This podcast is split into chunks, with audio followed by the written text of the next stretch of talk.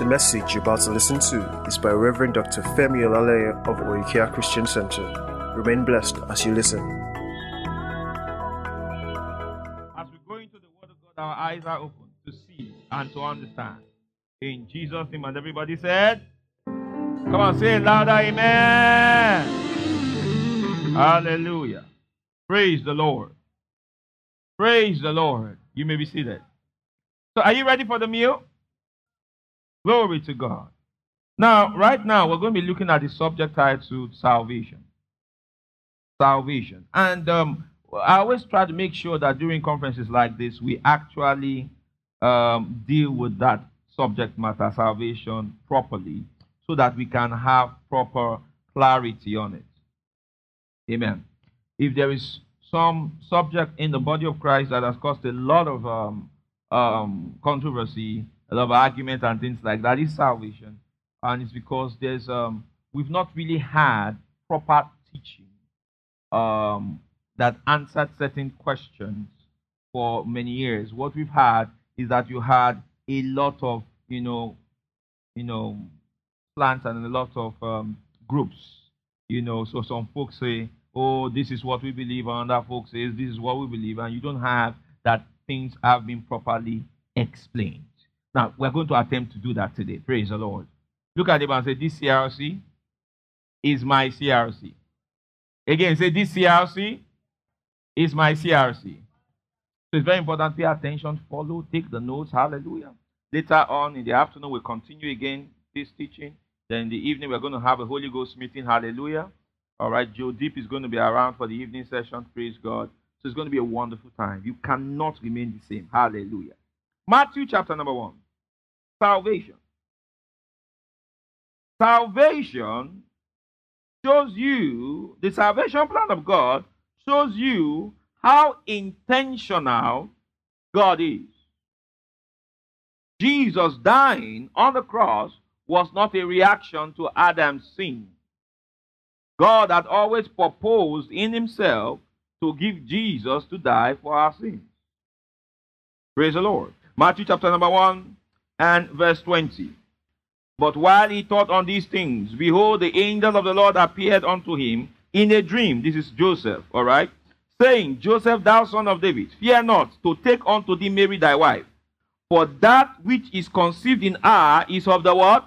Of the Holy Ghost. Now, 21, everybody read one to go. He says, And she shall bring forth a son, and thou shalt call his name what? Just talk to me. Thou shalt call his name what? Thou shalt call his name what? Jesus. For he shall save his people from what? Their sins. Now notice, he shall save his people from their sins, and you shall call his name Jesus. Which means the essence of the person of Jesus is salvation. The essence of the person of Jesus is what?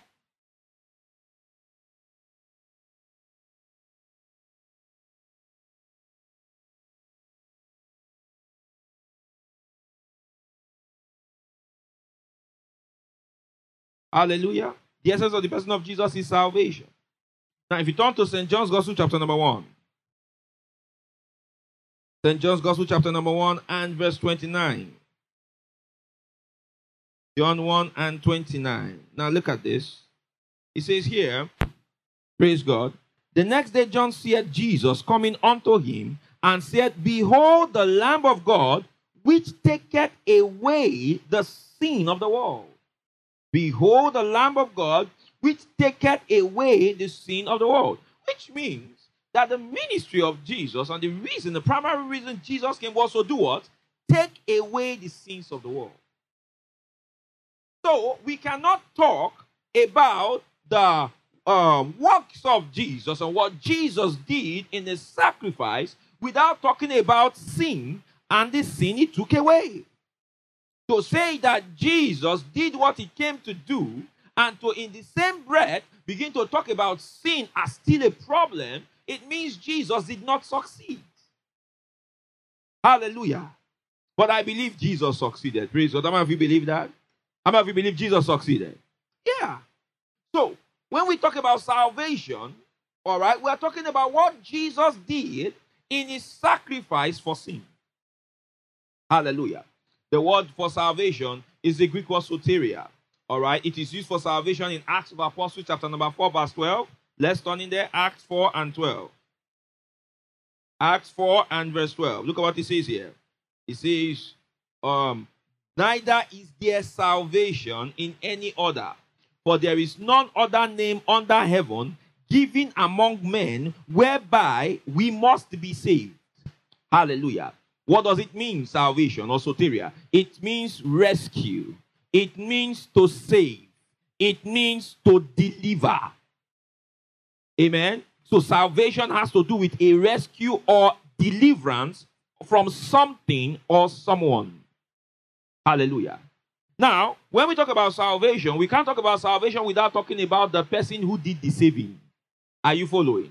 So if we talk about salvation, we have to talk about also the Savior. Because the character of the salvation that we have is going to be determined by the character of the word of the Savior. Hallelujah. Hallelujah. So the Savior, Jesus, glory to God, is called our Soter or our deliverer. If you turn to Second Peter chapter 3, When we're talking about salvation, oh, oh, when you say, Are you saved? You say, Oh, no, I'm not sure. Only Jesus, only God knows who those who are saved. No, you, you, are, you are insulting salvation. You are insulting salvation when you talk like that. Because you are impugning the character of the Savior. How do I know I'm saved? I just look at my Savior. Can I trust what He has said? Can I trust what He has done? Look at this. Um, uh, where did I say she opened? Second Peter, right? Second Peter, Second Peter chapter three, and verse two. Look what it says: that ye be mindful of the words which were spoken before by the holy prophets and of the commandment of us the apostles of the Lord and Savior of the Lord and Savior. So Savior is his appellate; it is his title. So if a man comes to Jesus to save him, then that man is saying, I trust in the capacity of Jesus to save. How many of you understand that? How many of you understand that? I trust in the capacity of Jesus to save. So if I come to Jesus to save me, it means I'm saying, Jesus, I believe you have a, you are a specialist in saving people from sin. So if Jesus fails to save after I have come to him, it means that he is not an effective savior. Amen. Amen. It means it's not an effective Savior. Hallelujah. So if a man comes to Jesus and says, I believe in you, I believe in what you did for my sin, that man should be able to go to bed knowing that his sins have been taken care of. Are you following what I'm saying? Now let us look at the story and let us look at the plan of God from the beginning. Now, it has always been God's plan to offer eternal life to mankind. Always been in plan, his plan. Look at Titus chapter number one, everybody. Titus 1.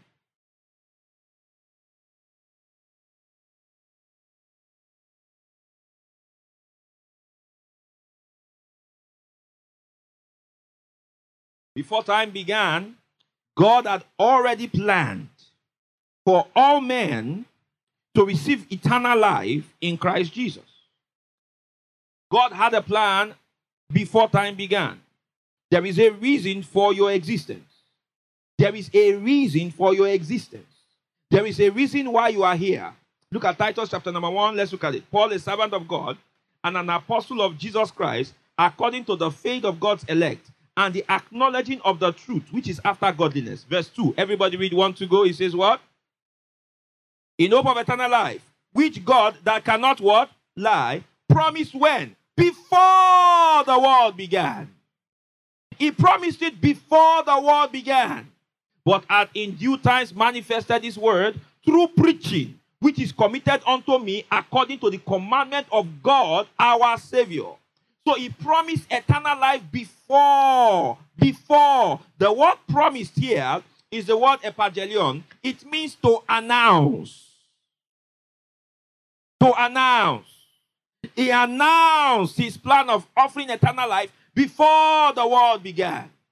Hallelujah before the world began. If you look at Titus chapter 1 and verse 2, when he talks about the world, that expression before the world began is from the Greek word ionos. Ionos means age and dispensation. Age and dispensation. It's not talking about cosmos, the social systems. It's talking about times. Hallelujah. Seasons. So before the times and the seasons began, God had already purposed in himself for eternal life to be offered to mankind. Hallelujah. Before the world began. So when you see promise before the world began. So when you see the word, that expression word, that's ionos, then that expression began is the word chronos. Chronos is talking about regular time. Regular time. In essence, but at, at in due times manifested is word, the, his word through preaching. Now I'm going to explain to you a few things we're going to ask ourselves a question about, for example, why did God create the earth? Why did he create? You know, someone was asking a question that why did God create the world if he knew all things and he knew that there will be evil in the world and there was going to be such darkness in the world? If, if God knew all these things, why didn't he just leave us alone? Why create a world and know there will be gross darkness in it? What kind of God does that? When we talk like that, they don't understand the reason for creation. And we're going to look at it today. We're going to ask questions like the tree of life, what does it mean? When Adam ate of that fruit, what does it mean? Praise the Lord. When he ate of the tree, what did it mean? We're going to look at it line upon line. Then we will now come to, all right, why Jesus had to die and the what? The result of Jesus dying. Praise God. Are you ready? Are you ready? Look at someone and say it's about to get better.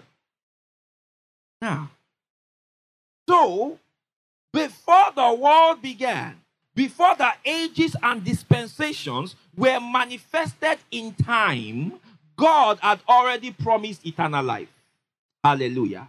Now, when God now said, I want to make man, he now lets us know something that I want to make man, but this man I want to make, I have a plan for him. Look at Romans chapter number 8. I have a plan for him. There is a design. Romans chapter number 8.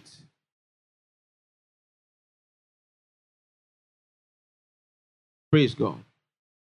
Praise God. Romans chapter number 8 and 28. Everybody, let's read one to go. He says, What? And we know that all things work together for good to them that what? Love God, to them who are called or who are the called according to his purpose. Hallelujah. All things work together for good to them that love God, to them who are the called according to his purpose. If you read the context of Romans chapter 8, he is talking about salvation. So in 28, everybody read one to go. 29, what one to go? For whom he did what? Talk to me. For whom he did what? So for whom he did foreknow, he also did what? Predestinate to be what? Conformed to the what? image of his son. Now, that expression foreknow, for no means to see beforehand. Hallelujah. So that means when he says, for whom he did foreknow, so that means before this person ever existed, God knew this person. Are you following? So for whom he did foreknow, he also predestinated. Now, what does it mean to predestinate? To predestinate means to act beforehand to do beforehand. So he's saying that God did something based on what he knew beforehand. So he says, For whom he did foreknow, also did predestinate. So who is the whom he's referring to in verse 29? The whom is referring to in verse 29 is explained in 28 when he says, And we know that all things work together for what? For good to them that love God. Hallelujah. All right? The better rendering is actually to them that God loves. Praise the Lord. Because in the New Testament, in the epistles, the emphasis is not on our love for God, the emphasis is on God's love for us. Because He was the one who first loved us. We were not the one who first loved Him. Hallelujah. Hallelujah. For God so loved the world, John 3:16, that he gave. So it is God who did the loving. God is the one that took the first step towards us. We were not the one that took the first steps towards him. Praise the Lord. Praise the Lord. Hallelujah. Hallelujah. All right? So it is us he's referring to. We were the ones he foreknew. And we were the ones he predestinated conformed to the image of his son. So, before God created man, God's plan was this I want to create a man, I want to have a family. I am God, I'm invisible, I dwell in the place of inapproachable light. I want to create a being, man, all right, but I want to create him in my image. I want to create him in the image of my son because the image of God is Christ Jesus. Let us even clarify that. Genesis chapter 1, verse 26. Hallelujah. Sound people, can I go back to lapel now? Please let me know when I can go back, when this is sorted out. I cannot. Praise God. I'm guessing we'll sort that out by afternoon. Amen. Genesis chapter 1 and verse 26.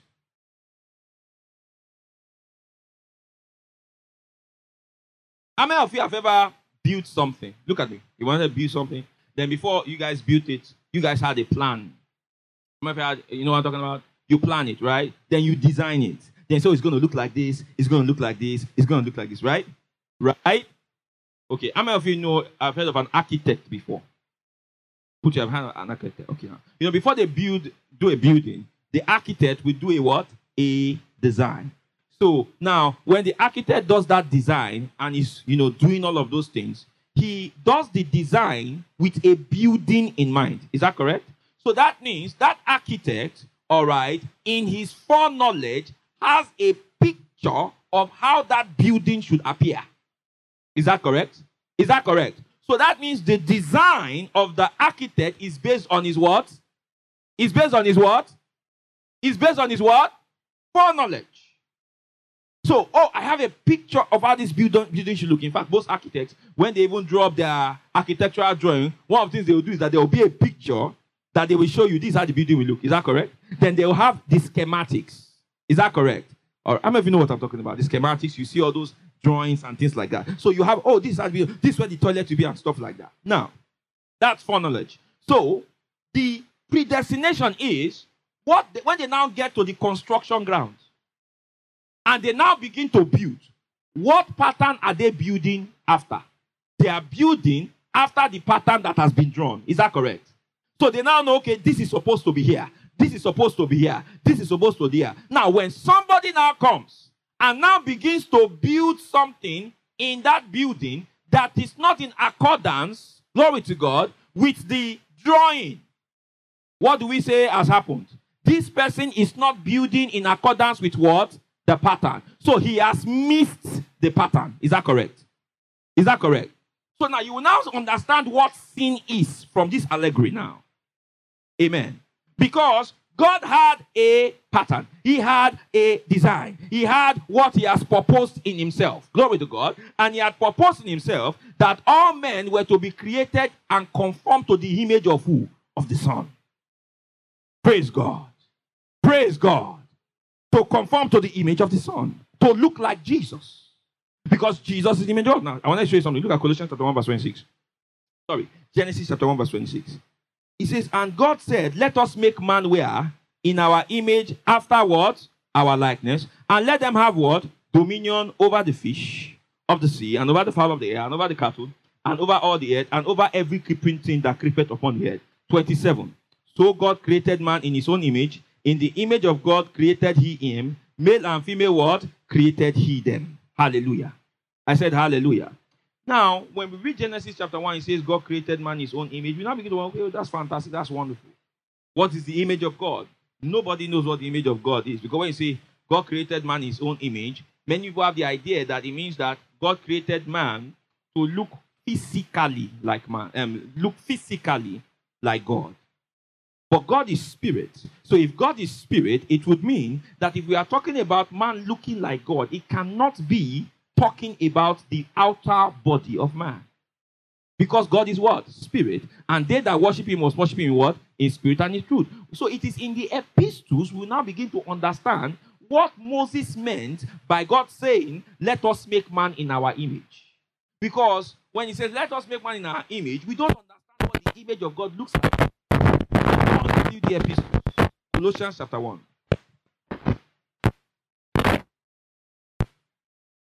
Colossians chapter number 1 and verse 13.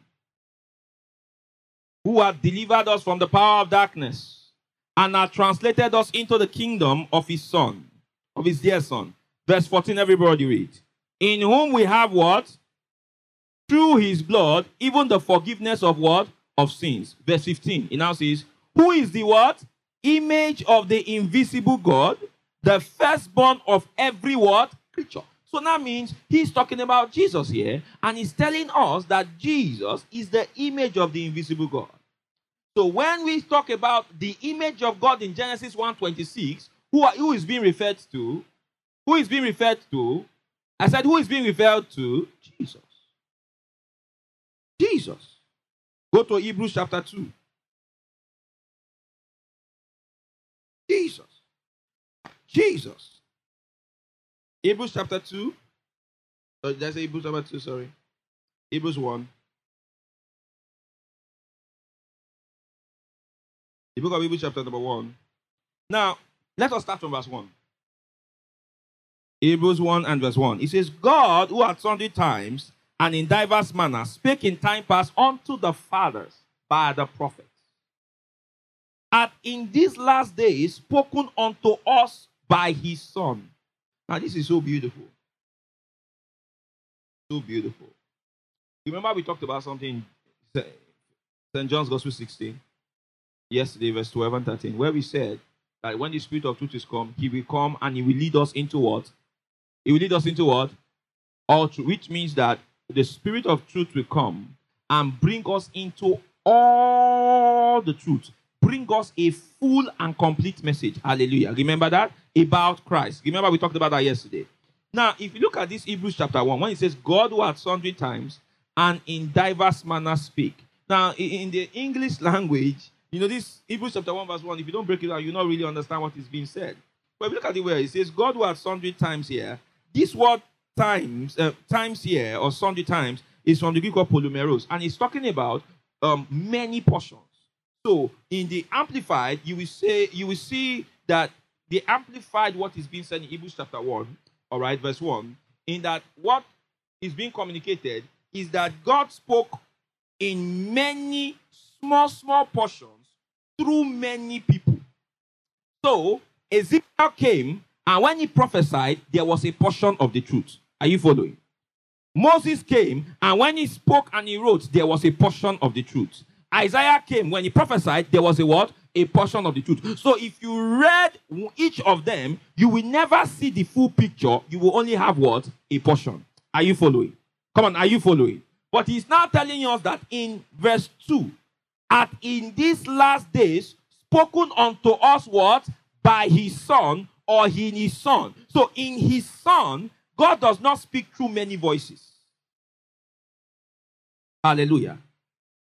He doesn't speak through many voices. In his son, God speaks through a singular voice, such that in his son, we will understand properly what the other people were saying. Hallelujah. So, therefore, the Bible is a Christocentric document where which, when we view the Bible through the lens of Christ, we understand what is being said. Hallelujah.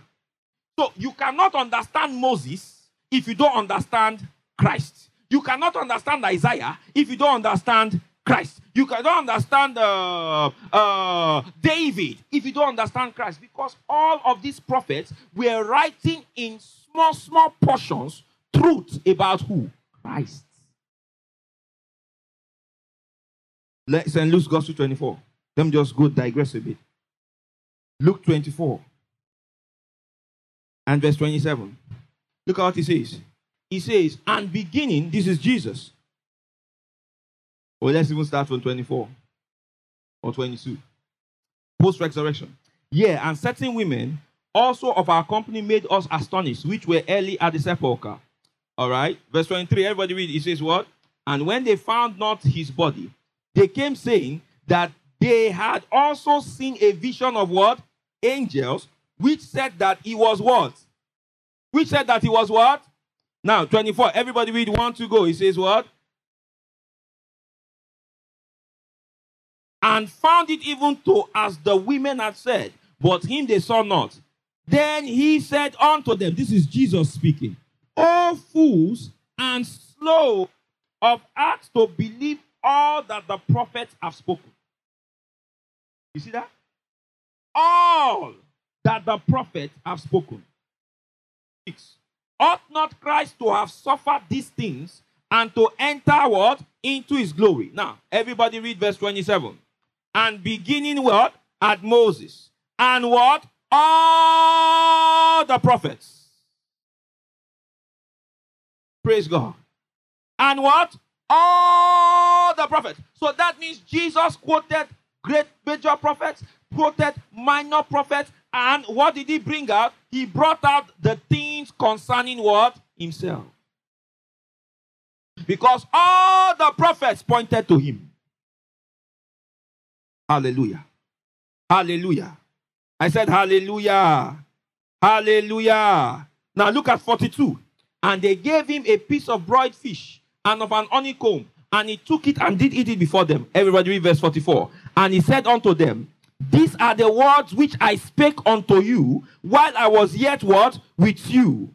That all things must be fulfilled which were written in the law of Moses and in the prophets and in the Psalms what? Concerning me. So that means the entire body of book, the Bible is talking about Jesus. Any Bible study? that is not centered on Jesus Christ as the understanding of it will be error. Because the whole book is talking about Jesus. Now let's continue. I said you should open Hebrews chapter 1, right? Hebrews chapter 1. Thank you, Lord Jesus. Thank you, Lord Jesus. Hebrews chapter 1. He says, God who at sundry times and in diverse manners speak in time past unto the fathers by the prophets. So you understand that verse 1 now better, right? Right? Now, 2 now says, And in these last days spoken unto us by his son, whom he, had appointed heir of all things, by whom also he made the world. Now, verse 3, everybody read. He says, Who being the brightness of his glory, and the what? Express image of his person. He is the brightness of his glory. That word brightness is the outshining, the apaugasma of his glory, and the express image of his person express image of his person. What is this telling us? Jesus is the visible manifestation of God. Jesus is God we can see. Glory to God. That's who Jesus is. To understand the invisible God, look at Jesus. It's very simple. You have to be paid to misunderstand it. He is the glory of God. So when he says Genesis 1:26. Let us make man in our image. What does that mean? Let us make man after Christ. Hallelujah. Let us make man after the what? The image of Christ. Because Christ Jesus is eternal life. Remember, we said that in Titus chapter 1, God's plan before the world began was to give eternal life to all men. Is that correct? Is that correct? I said, Is that correct? Uh-huh. So that was his plan. He, God was saying, I want to create a family. I want to have a family of men on the earth. And I'm going to give them eternal life so that they can share in my nature. I will give it to them. I'll offer eternal life to them. That was his plan. Which means God's plan was never for man to experience sickness, disease, or death. It was not his plan. Praise the Lord. I said, Praise the Lord. It was not his plan.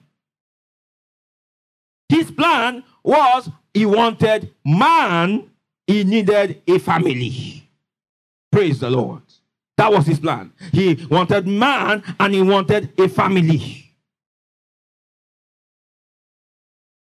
a family, sons that had his life, that had his nature, so that they can dominate the world that God has created together.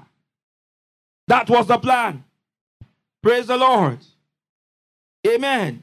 Then, when God created man and from man, the Bible now tells us he put man in the garden. And when he put man in the garden, there was the tree of life there. We're going to now answer what the tree of life means. So, the question you now ask me is, a Pastor, you said God created man Glory to God. All right, praise God. This is better. Thank you very much. Can I put our hands together for the media team? Thank you, Lord. All right, are you ready? Now, where was I? So, God put and made available the tree of life in the garden. So the question you ask is, Pastor, if God, if God gave man eternal life, if God gave it to him, Then what was the problem? If God gave it to him, what was the problem? Remember what we talked about yesterday. That whatever God gives, man must what? Man must what? Receive. God giving is not an imposition. God's giving is a what? An offer. So when you go to Genesis, you have a picture of the beginning and you now find out and you get the picture of what happened with Adam and Eve in the garden. Hallelujah. Some folks think that the story of Adam and Eve was an historical rendering of what happened. Don't forget, Adam and Eve were alone in that place. Moses never met Adam and Eve.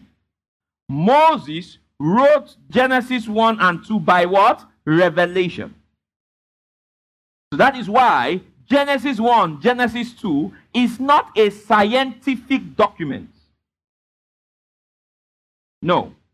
It is a revelation of God given to Moses for the purpose of passing an information across. It is why Paul, when he's writing his epistles, when he refers to Genesis, what he talks about, he doesn't talk about a talking serpent. How many of you noticed that? How many of you noticed that? He doesn't talk about a snake. He doesn't even mention a garden. Do you know that the Garden of Eden is only mentioned in Genesis? Praise God. The only time you have Eden again mentioned is in Revelations. It's a prophetic book. When Paul wants to talk about how sin, the beginning, you say, uh, for us, sin entered the world. It doesn't mention snakes and all of that. No. Why? Because what you have in Genesis 1 and 2 and 3 is a um, God speaking in prophetic language to Moses, showing Moses this is what happened in the beginning. So when we read it, through the lens of Christ. Now, oh, so this is what happened. So let us let us look at what happened. Look at Genesis chapter number two.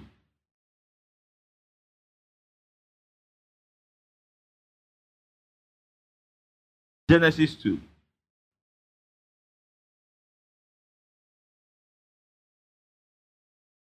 So remember, God's plan was to offer eternal life to all men. He promised it before time began so that he can have a family of men, sons, that share in his life, that share in his nature. Death was not part of it. Sickness was not part of it. It was never part of it. Death was not part of it. Sickness was not part of it. God didn't say, okay, I'm going to make men and they are going to suffer. No, never planned it like that. Hallelujah. Look Genesis 2. Pay attention. Verse 6. But there went up a mist from the earth and wiped out the whole face of the ground. Verse 7, everybody read one to go.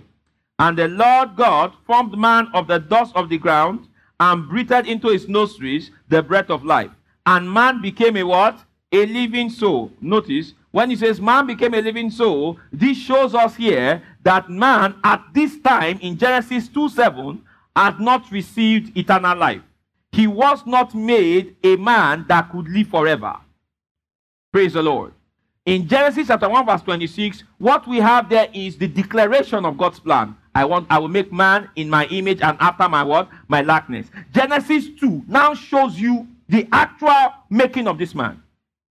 Amen. That's why in First Corinthians chapter 15, the Bible says the first man Adam was made was, was a nat- natural man, while the second Adam is the Lord what? from heaven. So the first man was of the earth, earthy, natural man, but the second man, that is Jesus, is the Lord from heaven. Are you following? So that means we have two different kinds of men an earthly man and a heavenly man. Praise the Lord. Praise the Lord. An earthly man and a what? And a heavenly man. Two different kinds of men. Very clear.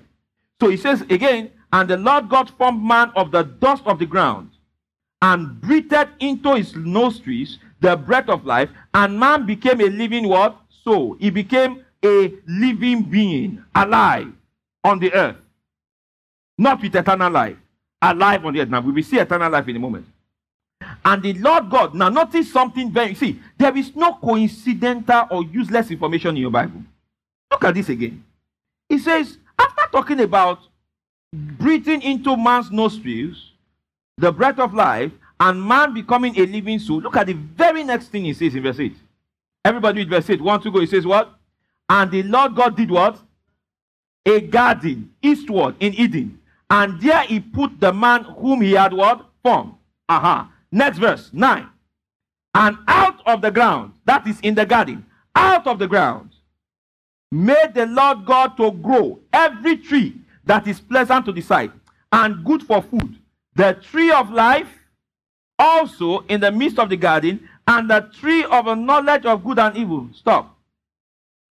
So, man becomes a living soul, then God puts him in a garden that God made, planted. Then in this garden, it tells us that there are many trees in the garden, but we are told only about two the tree of life and the tree of what? Of the knowledge of what? Good and evil when I was growing up, I actually thought that this was talking about an actual tree with actual fruits. How many of you had that, you know, actual tree, actual fruit? Then we grew up saying, oh, it was a fruit that Adam ate, you know, things like that. But I'm sure many of you in church here don't think like that anymore. We've already settled that long time ago. Now, I'll show you something very, very quickly. And it shows you how that in scripture, when God wants to communicate something to us, He would communicate it using kind of like a metaphor. So when He says tree of life, what's tree of life? Is there a tree that has eternal life inside? Is there an actual tree? So we have to answer the question: What is God? What is He saying here? What is He saying here? So now we now go through scriptures. Do we have other examples where life is presented in a metaphorical form. Do we have examples? Yes. So, for example, Jesus came and said, I am the what? I am the what? Bread of life. Amen. Does that mean that Jesus was a loaf of agege bread walking through Jerusalem? No. Because I would imagine, I mean, that would mean that Jesus was, was bread crucified on the cross. You know, and there was a mouth in the bread. And he said, Eli, Eli, lama sabachthani. It means that when he says, I'm the bread of life, that is a metaphorical expression. You see, your Bible is one of the, the Bible is one of the best books ever put together. So in the Bible, you have different form of communication.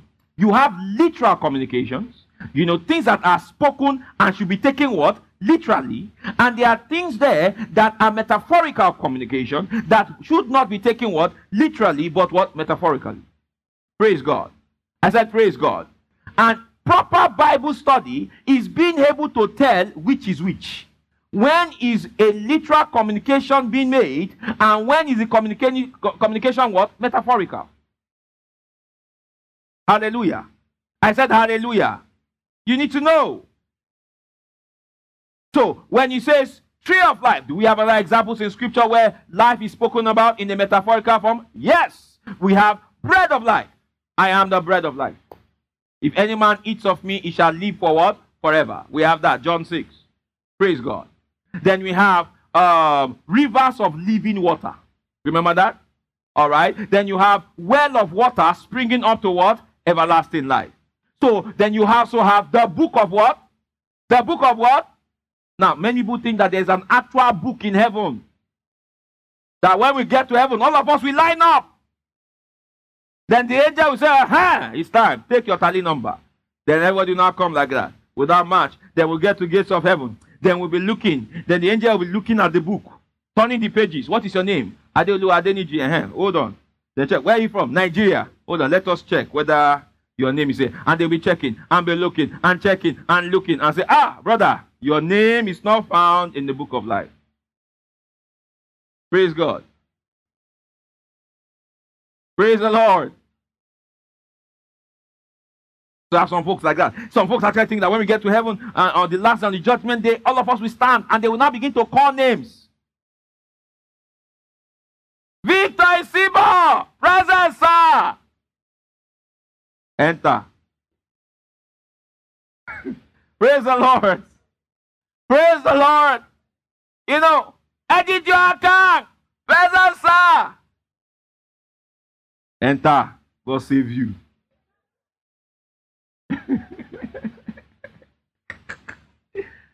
Glory to God. Uh-uh. Book of life is a metaphorical presentation of, of life. So, tree of life, book of life, river of living water, water of life are speaking and appointing to someone. So the Bible says in John 14 6, I am the way, I am the truth, I am what? The life. So Jesus is saying, I am the life that was being spoken of where? In the garden. In him was life. And the life was the what? Okay, let me show you. Do you know that John 1 is an anagram of Genesis 1. How many of you know that?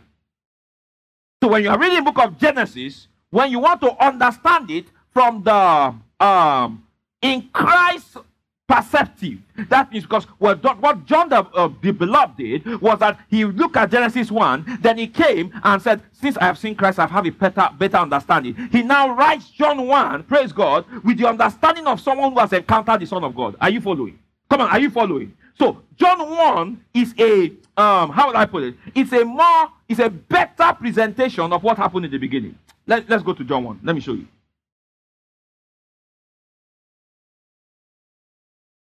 Because Moses wrote Genesis 1. Moses wasn't born again. John wrote Gen- um, John 1. John was born again. So to understand Genesis 1, 2, and 3, you must understand what? John 1. Praise the Lord. As I said, praise God. So John 1 is actually a summary of the first three chapters of the book of Genesis. Look at John 1. Is anybody, is this is this blessing anybody? I is this blessing anybody? Now look at John 1. Look how he says. Verse 1. He says, In the beginning was the word. In Genesis 1, he says, In the beginning, God created what? The heavens and the earth. This guy says, In the beginning was the word. And the word was with God. And the word was God. Hallelujah. Glory to God. And I've told you that expression word there is logos. What is logos? Explanation. Amen. Explanation. What is logos? Logos is the explanation of a thing. Glory to God. No, the verse 2 now says, The same was in the beginning with God. Verse 3. Everybody read one, two, go. Again, all things. Again, so what is he telling you? He's telling you all those on the second day, on the third day, on the fourth day, on the fifth day, on the sixth day. Who is he talking about? Jesus made all of it. All things were made by him, and without him was not anything made that was made. Now, verse 4, everybody would want to go. In him was what? And the life was what? Are you seeing that? So the tree of life, he said that life was in him. In him was life, and the life was the light of men. Hallelujah. Verse 5 And the light shined in darkness, and the darkness comprehended it not. So, Genesis 1 2, when he says, And God said, Let there be light, there was what? Light. So, the darkness in Genesis 1 2 could not stop the light of Jesus that shined on the earth. That was being communicated. That's what's being explained. Hallelujah.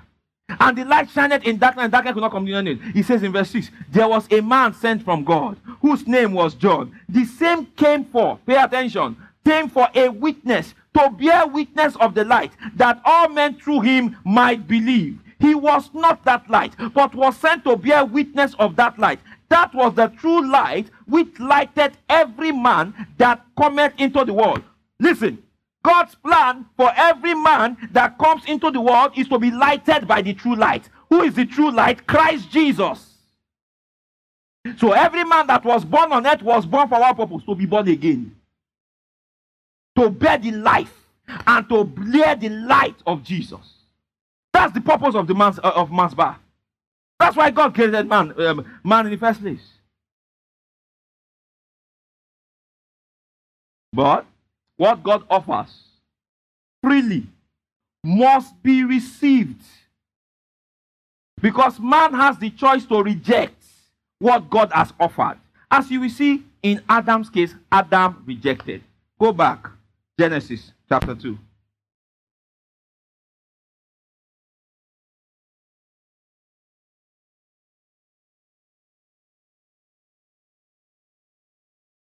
And out of the ground made the Lord God, verse 9. Okay, we've read that. All right, so it now tells us something. You see, the instruction God now said to Adam in verse 15. And the Lord God took the man and put him into the garden of Eden to dress it and to keep it. Verse 16, everybody read like a mass choir. And the Lord God commanded the man, saying, Of every tree of the garden thou mayest what? Hold on. the Bible says that there were trees in the garden. Is that correct? Come on, is that correct? Then it now tells us the name of two. Two trees. Is that correct? Come on, is that correct? Now, it says there was the tree of life and there was what? The tree of what? Knowledge of good and evil. Now, we've seen that if the tree of life was not an actual tree, but referring to Jesus Christ, also, it would mean, therefore, that the tree of knowledge of good and evil was not an actual tree. It was referring to a belief system. Is that correct? Come on, is that correct? Uh-huh. Because all of these are metaphorical. Because it is not possible for a man to eat something, and because he ate that thing, he becomes a sinner. It's not possible. Whatever goes into, Jesus said, whatever goes into a man's mouth, where does it go to? His stomach, then inside what? The toilet. Whatever you eat does not enter your spirit. How many of you have ever eaten yam and you saw the yam growing in your, in your spirit? It doesn't go into your spirit, it goes into your GIT. There is no route through your mouth to your spirit. Amen. Amen. Now look at this. Look what Jesus God, God said in 16. And the Lord God commanded the man. He commanded him. Commanded him. So God was preaching to man. Commanded. He commanded him. He commanded him. He said, Hold your head, Adam. You know, I there's a reason I created you. Praise God. He commanded him. He says, And the Lord God commanded the man, saying, Of every tree of the garden, thou mayest what? Freely eat. You can eat of it freely. Verse 17. Can we read it? Now says, But of the tree of the knowledge of what? good and evil, thou shalt not eat of it. For in the day that thou eatest thereof, thou shalt surely what? Die. Hold on. Wait. Which means, at this time, natural death was not a reality. God did not create death. Look at your neighbor and say, God did not create death. He didn't create it. He didn't create cancer. Because before there was a time on earth where there was no death. There was no death, nothing like it. And God is telling a man, He says, Listen, all right, don't eat of this tree, because if you eat of it, you will surely die. The word surely die there, all right, because that's surely there, all right, and death there are the same thing. So it is, he's talking about dying twice so to speak. That's how actually um, in the Hebrew, uh, when he says, Thou shalt surely die, the word surely there is mut, and death there is mut. So in the Hebrew language, it is mut mut. You understand? Mut is, appears, appears twice. So the King James translations, when they saw the same word twice, instead of them to say, um, Thou shalt, thou shalt die, die. You understand? So if, if they were going to do it in, in, in, pidgin, they would say, Ah, if you eat of this week, you go to die. You understand? You go to die, you. Something like that. You, you understand? Because mut mut, it appears twice. What is being communicated, God is saying you will die twice if you eat of this tree. Are you following? But he told him, You can eat of every other tree. Notice, God mentions, the scripture mentions only two trees. He wants him not to eat of one. Then he now tells him that if you want to eat, eat everyone else except this one. What is he telling him? Eat of the tree of what? Eat of the tree of what? Eat of the tree of what? Life. Hallelujah. I said hallelujah. I said hallelujah. He said, eat of it.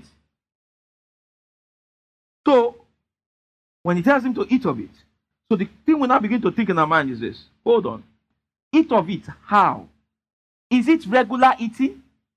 Is it actually eating it like I'm eating Boli and Ekwa? Or eating, you know, uh, let me for those uh, international audience, Boli and Ekwa. Boli actually is roasted plantain. For those of you watching abroad and you have not in Nigeria, praise the Lord. All right. So maybe you are eating lasagna, praise God. or pizza. Let us use two examples. Hallelujah. So when he says, if you eat of it, what's he talking about? Eat. Eat how? Eat how? John 6.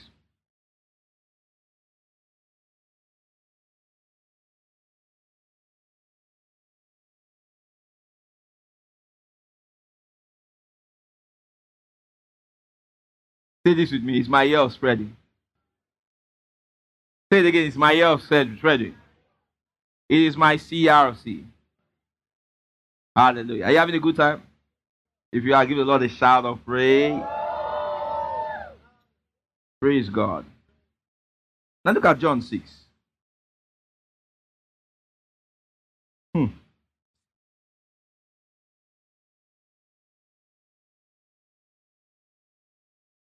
You ready? You ready? Now we're going to start reading from verse 26. And I want you to pay attention. Remember what we talked about yesterday. What's the kind of knowledge you need? What kind of knowledge do you need? Say it again. Say it again. Epignosis.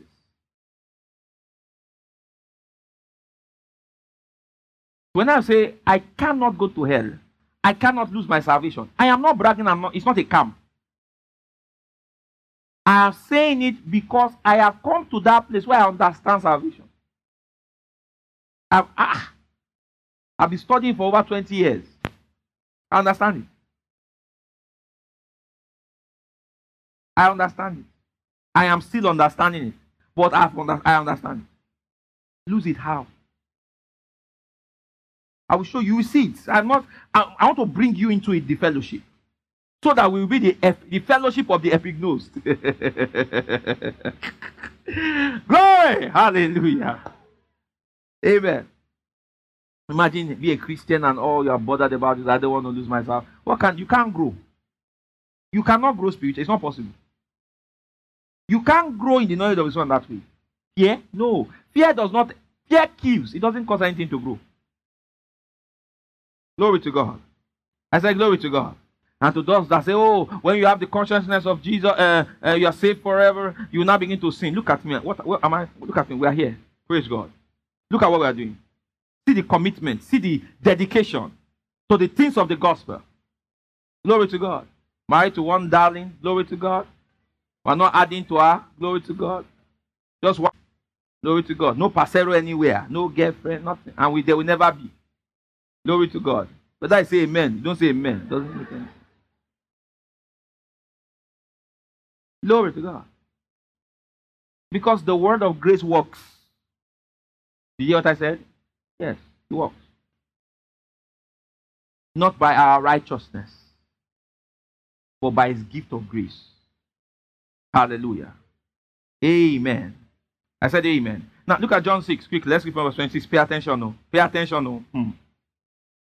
If you lose, if I if you look, if you lose this, what I want to say now, just enter Keke Praise God.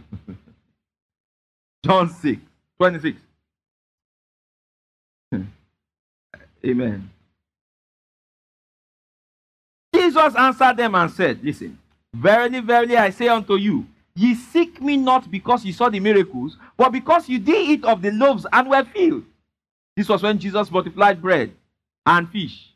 Amen. Then, after he multiplied bread and fish, they now began to look for him. So Jesus said, You are not looking for me because you saw miracles. That that bread you ate that I multiplied you you notice that it was Oyato. So you have been coming your your more. Yes, that's okay. 27 says, Labor not for the meat which perisheth. Listen, labor not for the meat which perisheth, but for that meat which endureth unto what? Now, notice the metaphor. So he's saying that physical meat, the physical bread you ate, cannot give you eternal life. So he says, labor not for the meat which perisheth, but for that meat which endureth unto what? Everlasting life. Listen, which the Son of Man shall give unto you, for him hath God the Father done what? Seal. Next verse 28. Then said they unto him, What shall we do that we might walk the works of God? Everybody read 29. Jesus answered and said unto them, This is the work of God, that ye what? So that means the work is what? Believe. Hey. So it also means that when the Bible tells, uh, um, when the Bible, when the Bible was telling Adam to do the work of God, in intending to the garden, it also means that it doesn't necessarily mean that Adam was told to carry cutlass and be. You understand? You understand? So let's go there. That's another day's Because that one will take us somewhere else. Praise God. Let's just keep with the flow. It now says, Jesus answered and said unto him, uh-huh. This is the work of God, that he believe on him whom he had sent. 30. They said therefore unto him, What sign showest thou? Then, that we may see and believe thee, what does thou work? 31. Pay attention. Our fathers did eat manna in the desert. As it is written, he gave them bread from heaven to eat. Then Jesus said unto them, Verily, verily, I say unto you, Moses gave you not that bread from heaven, but my Father giveth you the true bread from what? Heaven. For the bread of God is what? He which cometh down from heaven and giveth what? Life unto the world. Uh-huh. Then said they unto him, Lord, evermore give us this bread. And Jesus said unto them, I am the bread of life. He that cometh to me shall never what? Hunger. And he that believeth on me shall never what? test. But I said unto you that ye also have seen me and believe not. And all that the Father giveth me shall come to me, and him that cometh to me, I will in no wise do what? Cast out. So the man that comes to Jesus, he will not cast him what? Out. Good. Let's continue. All right. Next verse. Praise God. Where are we? Huh? 38. For I came down from heaven not to do my own will, but the will of him that sent me. 39. And this is the Father's will which had sent me, that all which he had given me, I should what? Lose nothing, but should raise it up again at the last day. And this is the will of him that sent me, that everyone which seeth the Son and believeth on me may have what? Everlasting life. Now notice, believing on him equal to having what? Everlasting life, eternal life. Is this clear? Now, let's continue. May have everlasting life, and I will raise him up at the last day. The Jews then murmured at him, because he said, I am the bread which came down from heaven. And they said, Is not this Jesus the son of Joseph, whose father and mother we know? How is it then that he said, I came down from heaven? Jesus therefore answered and said unto them, Murmur not among yourselves. No man can come to me except the Father which hath sent me draw him, and I will raise him up at the last day. It is written in the prophets, and they shall be all taught of God. Every man, therefore, that hath heard and hath learned of the Father, cometh unto me. Not that any man hath seen the Father, save he which is of God, he hath seen the Father. Verily, verily, I say unto you, he that believeth on me hath what? Everlasting life. Are you seeing this? We are not done. 48, everybody read. I am that bread of life. Your fathers did eat manna in the wilderness and are dead. This is the bread which cometh down from heaven, that a man may eat thereof and not what? Die. Now notice, he's moving, he has switched to from believing is eternal life. He's now talking about bread of life and eating of bread of life. Are you, are you paying attention? Notice that switch. Now, next verse. Praise God.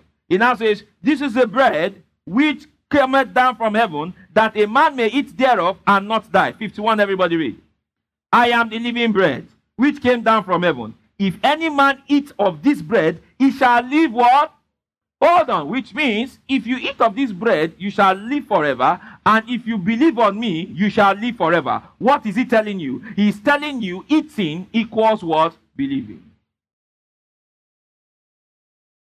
Hallelujah. So eating the bread is a metaphorical way of saying believing on me. Are you following? Which therefore means that the eating of the tree is not eating with your mouth, it's eating with your what? With your heart. So when God said to Adam, Of every tree in this garden, thou mayest freely what? Eat. He is saying, Of every tree. Because when he says for every tree, how many trees did they mention? Come on now. Come on. You know by now, the trees are, when God says, of every tree in the garden, He's not talking of mango tree. Oh. Amen. He's not talking about mango tree, cashew tree. No. He's talking about belief systems. The tree of life is talking about the gospel of Christ. Salvation by grace. The tree of the knowledge of good and evil is the knowledge of what? Is a tree talking about you can be saved, you can uh, uh, uh, attain to eternal life without Jesus. The tree of life is saying, Jesus only. The tree of the knowledge of good and evil is saying, you can achieve without Jesus. You can do it without him. Hallelujah. Hallelujah. I said hallelujah. So eating, everybody say eating. Eating or biblical eating equals believing. Again, biblical eating equals believing. One more time, biblical eating equals believing. So it says, Of the tree of the knowledge of good and evil, thou, thou you don't eat of it. If you eat of it, you will die. So what is he telling Adam? Listen, if you believe that you can attain righteousness without the tree of life, you will what? You will what? You will what? No, are you seeing the interpretation of what is being said? Come on, are you seeing the interpretation of what is being said? Now go back to John 6. He says, I am the living bread, 51, which came down from heaven. If any man eat of this bread, he shall live forever. And the bread that I will give, the bread that I will give is my what? Is my what? Is my what? So obviously you can tell that bread is not talking of actual bread. Bread is talking about is a metaphor for food because it's now saying the bread I will give is my what? Is flesh bread? No. Bread therefore is talking about food sustenance. Are you following? Hallelujah. All right. The bread I will give is my flesh, which I will give for the life of the world. The Jews therefore strove among themselves, saying, How can this man give us his flesh to eat? then Jesus now wanted to pour out water on it. Jesus said unto them, Very, very, I say unto you, except ye eat the flesh of the Son of Man and drink his blood, ye have no what? Life in you. Whoso eateth my flesh and drinketh my blood, hath what? Come on, I want to just roar. I have eternal life. I Listen, he said, Whoso eateth my flesh and drinketh my blood, hath eternal life. And I will raise him up at the last day. For my flesh is what? Meat indeed, and my blood is what? Drink indeed. 56. He that eateth my flesh and drinketh my blood dwelleth in me and I in him. Now, we've explained that eateth there is believing. So the man that believes in Jesus, hallelujah, has eaten of Jesus. And because he believes in Jesus and he has eaten of Jesus, what does he have? What does he have? What does he have? Hallelujah. That offer of eternal life was given to Adam. Genesis 3. Go there. So you now understand what Adam's sin was. Adam's sin was not that he ate a fruit.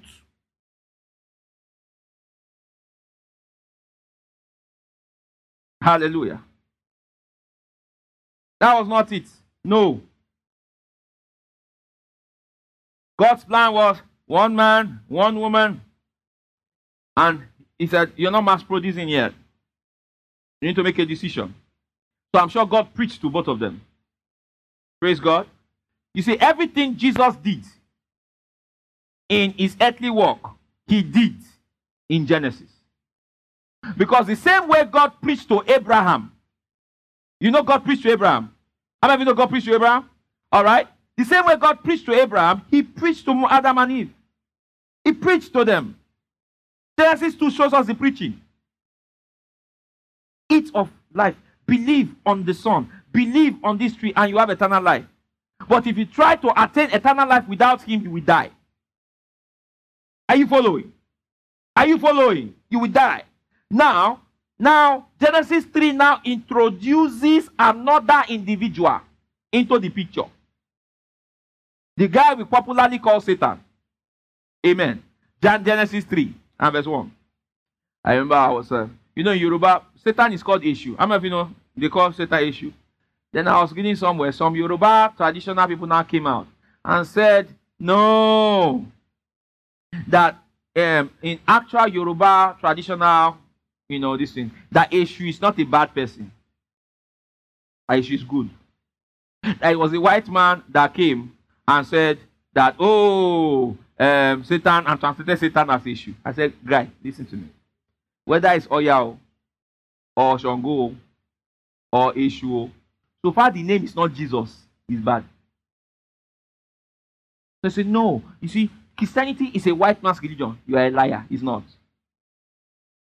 Because black men got saved before white men in the Bible. Glory to God. In fact, there, there was a guy in Acts about 13 that the guy was so black that he had a nickname. They called him Nigger. You know Simon the Nigger? So nigger is a biblical terminology. What's up, my nigger? Yes, sir. The word nigger is Greek for black. Black. So when they say nigger is black guy, that means this guy must have been black.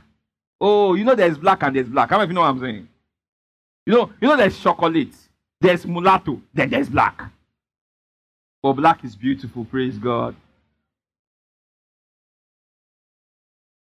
Black is beautiful. I'm black. I'm proud. I'm black.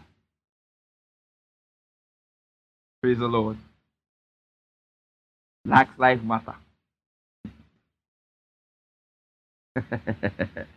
So in case there's anybody here that is saying that uh, Christians say, well, I want to kill it. So that's why I'm giving suspense. You understand?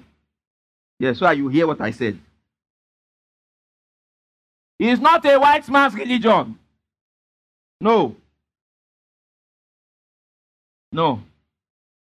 Uh-uh. You see, all of those brandings and all of those presentations is designed to make you reject the gospel. You say, you say, you know, you know, I'm saying that let us go back to the Yoruba religion. What exactly is that? And um, the worship of our our Orim, uh, Irumoles. You you don't know what you are saying. Which Irumole?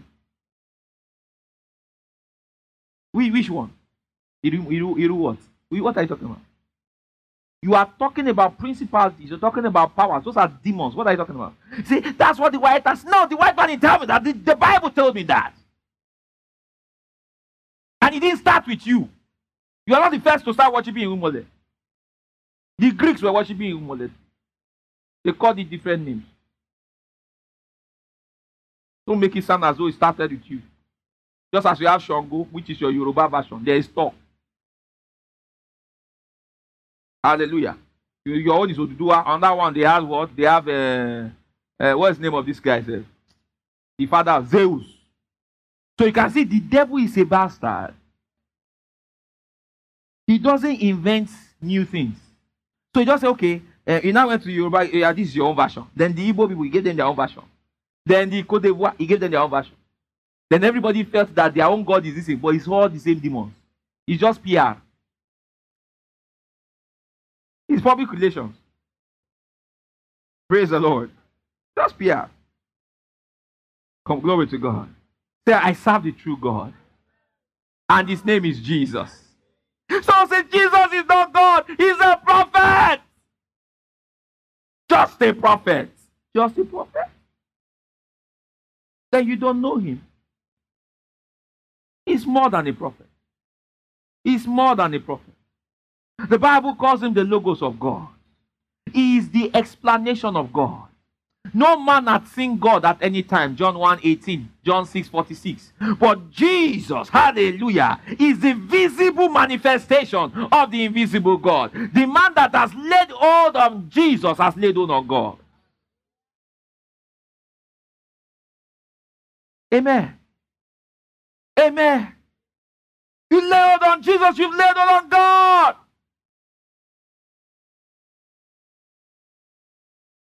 not talking about, it's not competition. Praise God. So I there are many religions in this world. Which one should we believe? Which one? Which one is the actual truth? Which one is actual truth? Well, the name of the one whose name, the name of the guy is, is truth. Hallelujah. Praise God. You cannot read the words of Jesus and say the guy is guessing. Do you understand? That is guessing. Maybe he's not sure. You can't read the word of Jesus and be wondering whether it's right. No. That's why when you read the word of Jesus, faith swells up in your heart.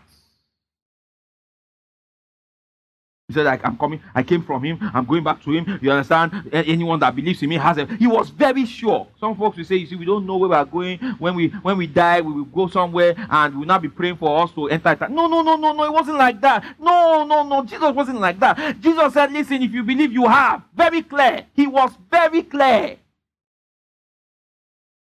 Very, very clear. Lepasa Glory to God. Now, remember we said, so the eternal life was offered to Adam in the garden. See, I'm, I'm sharing this so you fall in love with, with God again. All right, for those of you that are you are beefing God, I'm wondering why. Why is there sickness? It's not. It's, sickness did not come from God.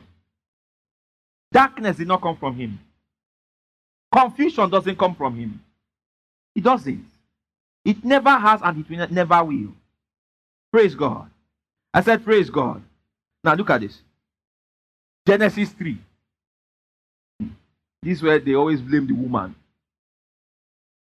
But the woman is not your problem. Genesis 3, verse 1. Everybody read 1, 2, go. He says what?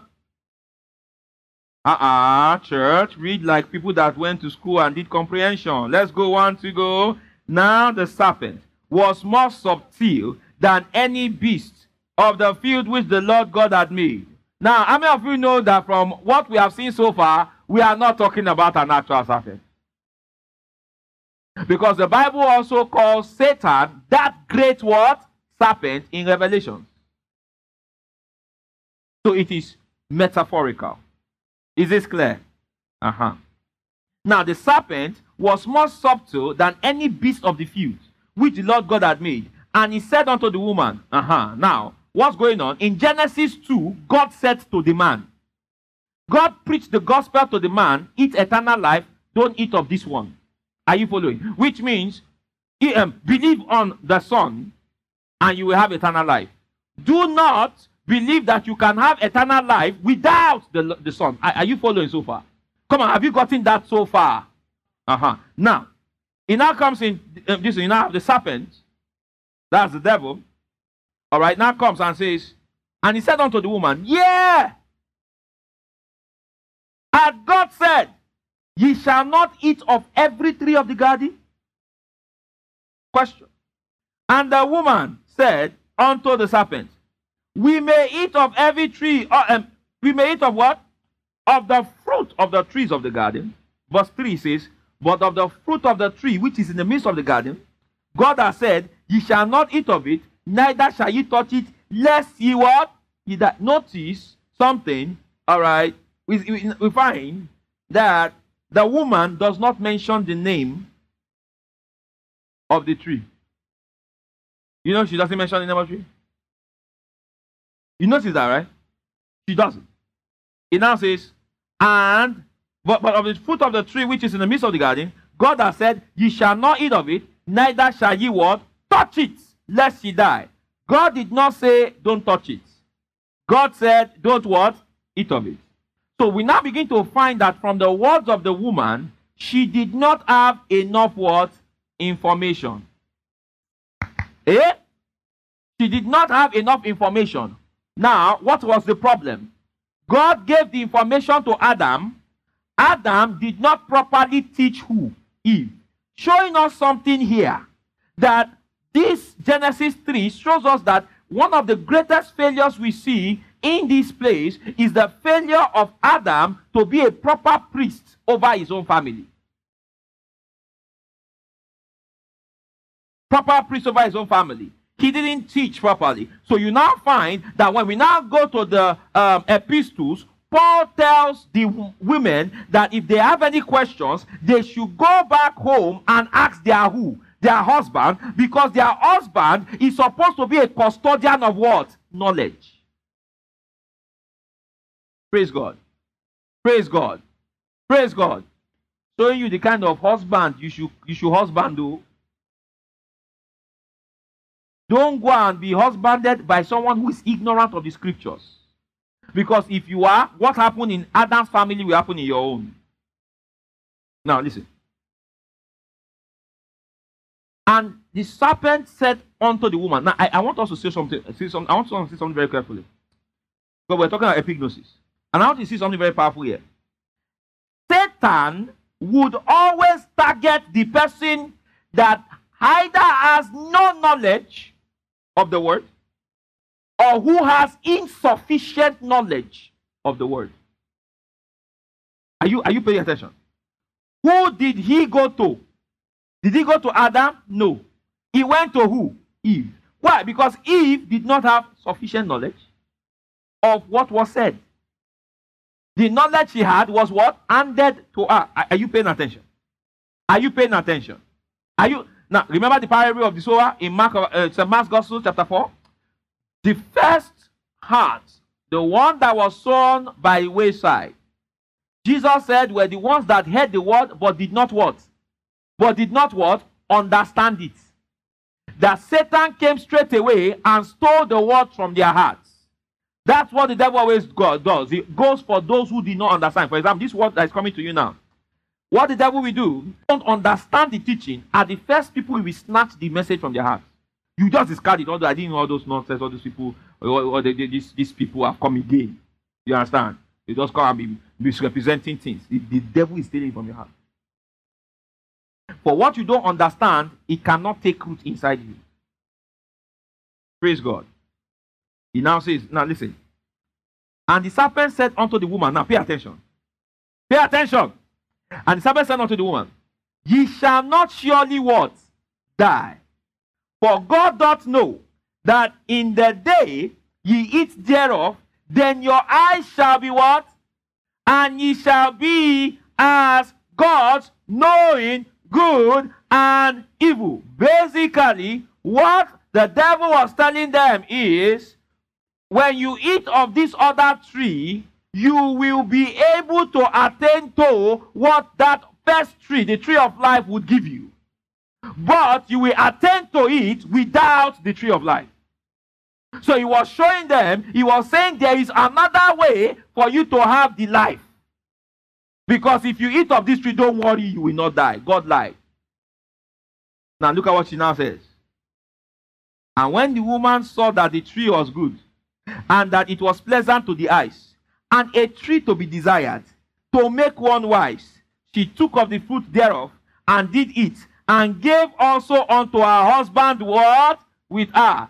Some folks have thought that the devil, um, Satan, um, um, Adam went to the farm, and Satan was talking to Eve. No, Adam was there. Which means that Adam, in his own heart, all right, was already considering rejecting God's offer. And what Genesis 3 is showing us is that Adam had already rejected God's offer. Adam wanted to achieve life without God's offer. Oh, he was, he was, he was, look at Romans 5. Romans 5 now explains it to us in plain English. Look at Romans 5, verse 12.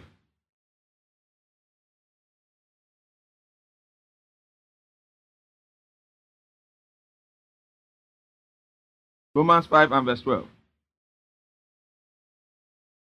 Can we read one, two, go? Are you there? Then we'll take a break very soon 15, 20 minutes, then we'll come back. How many are learning this thing? You learning something? How many are learning something? Let me see. I put your hand up, put it up, put it up. Praise God. And look at Romans chapter 5, verse 12. He says, Wherefore, as by one man sin, notice this, one man sin entered into the world. And what? Death by sin. One man sin entered into the world. Now, how many of you remember that example I gave of the architect?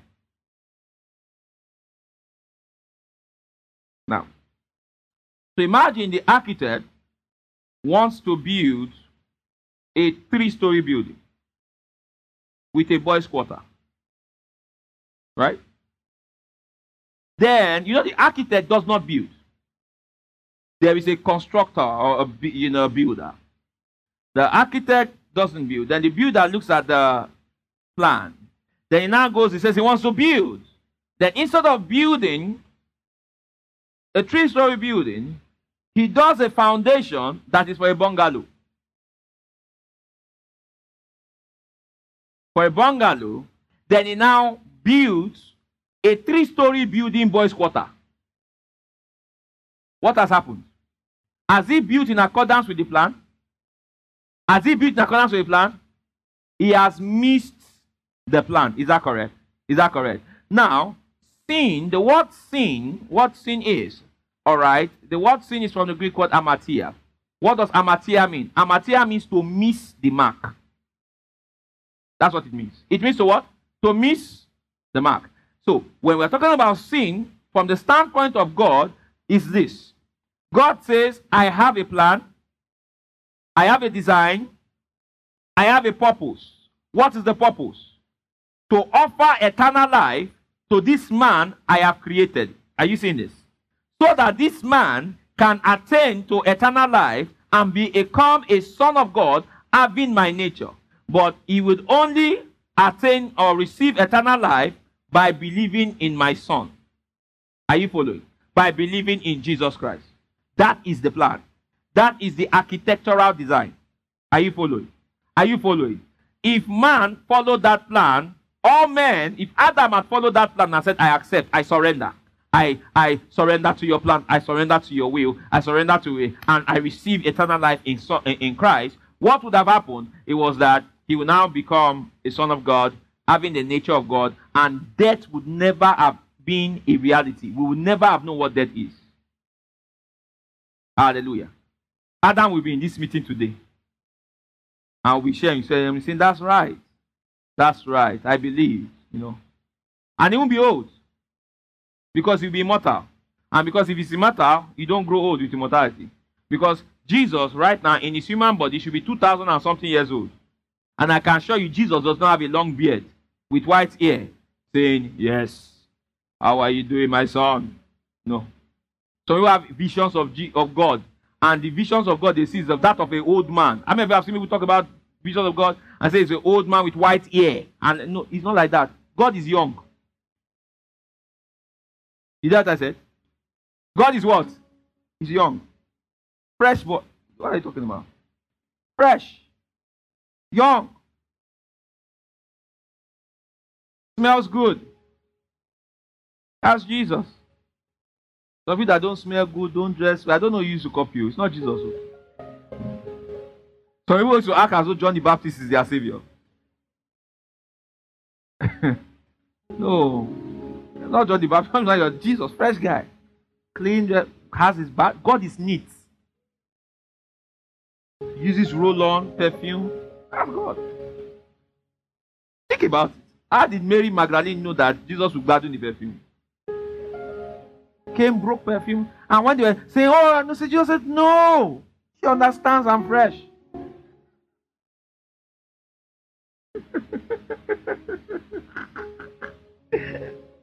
Praise the Lord.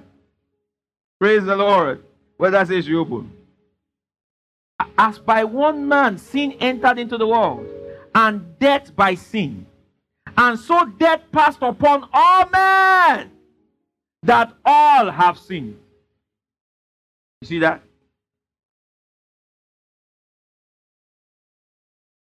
Praise God. So death didn't come by God man saying, No, I choose to attain eternal life by my own actions, not by believing in Jesus. By that action, what has happened? Man had introduced death because the absence of life is what? Is death. The absence of light is what? Darkness. Praise God. Praise God. All right? Look at Romans chapter 5, verse 19. 19. For as by one man's disobedience, one man's disobedience, many men made what? Sinners. By the obedience of one shall many be made what? Now, so it says, for one, by one man's disobedience. The word disobedience there is parakoe. It means that, all right, he was told something but he didn't pay attention to what he was told. So that means the gospel, God's plan was told to him, was preached to him, but he didn't pay attention. Amen. This tells us something that is very important and very beautiful to note is that natural man without the help of the spirit of God will always reject God. Because Adam, in his natural but perfect state, still rejected God. Praise God. He rejected Said, No. No, I'll do it my way. And God didn't force him. God just said, All right, you've decided to go your way. Here the comes. And you are saying, Pastor, is it that simple? Well, look at the world today. Jesus Christ has died. And he has offered eternal life to all the world. Yet, some folks have come saying, No, I don't need to follow Jesus to have eternal life. There are other ways. Praise God. There are other ways. Some comes and share their opinion. No, no, no. I don't think God will do it that it is only one way to eh, everlasting life. There are other ways. There are other ways. There are other ways. Someone says, Oh, I, I think that to say that Jesus is the only way to heaven is too restrictive. The other ways. That God should be, you know, inclusive. There's the Shintoists, there's the Buddhists. You can't say there is one truth, there are many truths. One person come and say, I'm gay, say, no problem, that's your truth. Another person come and say, I'm a cis man, no problem, that's your truth. So you have your truth, I have my truth, everybody has truth everywhere. My truth, your truth, our truth. Showing you that man even today, he's still doing the same thing that Adam did rejecting an offer of eternal life. So sin is missing God's plan concerning salvation in Christ. That's what sin is. folks are not going to hell because of fornication and adultery. No. Adultery and fornication stems from being, all right, it's a lifestyle, it's a nature thing. And if you're here and you are still bound by a lot of those things, listen, you need to sit down and feed on this word. For the man who properly feeds on it, it will kill anything that is not of Christ in you. It will kill it. It will kill it. Like it will kill it. Nothing kills sin like the gospel. The gospel kills it. Hallelujah kills it. So as you feed on the word and you feed on Christ, all of those desires you are struggling with die. Hallelujah. Praise God. Praise God. So now, in the second session, we are now going to look at how Jesus solved the sin problem and the result of it. So when he why did he come to die? You, you see that? Why did he come to die? Then, what kind of salvation did he bring? We're going to look at that salvation and do a study of it. Then we are now also going to look at, all right, the offering of Jesus in the light of his priesthood. We'll check it. Is salvation eternal? What can man do to lose his salvation? We will check it. These questions are important that you have the answers to them. Convictions. Conviction concerning it. You cannot live a Christian life not knowing. Praise God. I said, Praise God. To be balanced, we'll check two scriptures and we'll have a clear understanding of what He says. Are you ready? I said, Are you ready? Lift up your hands and just talk in other tongues.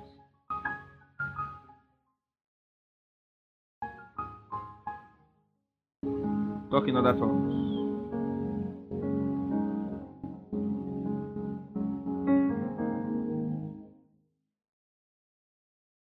Talking other tongues.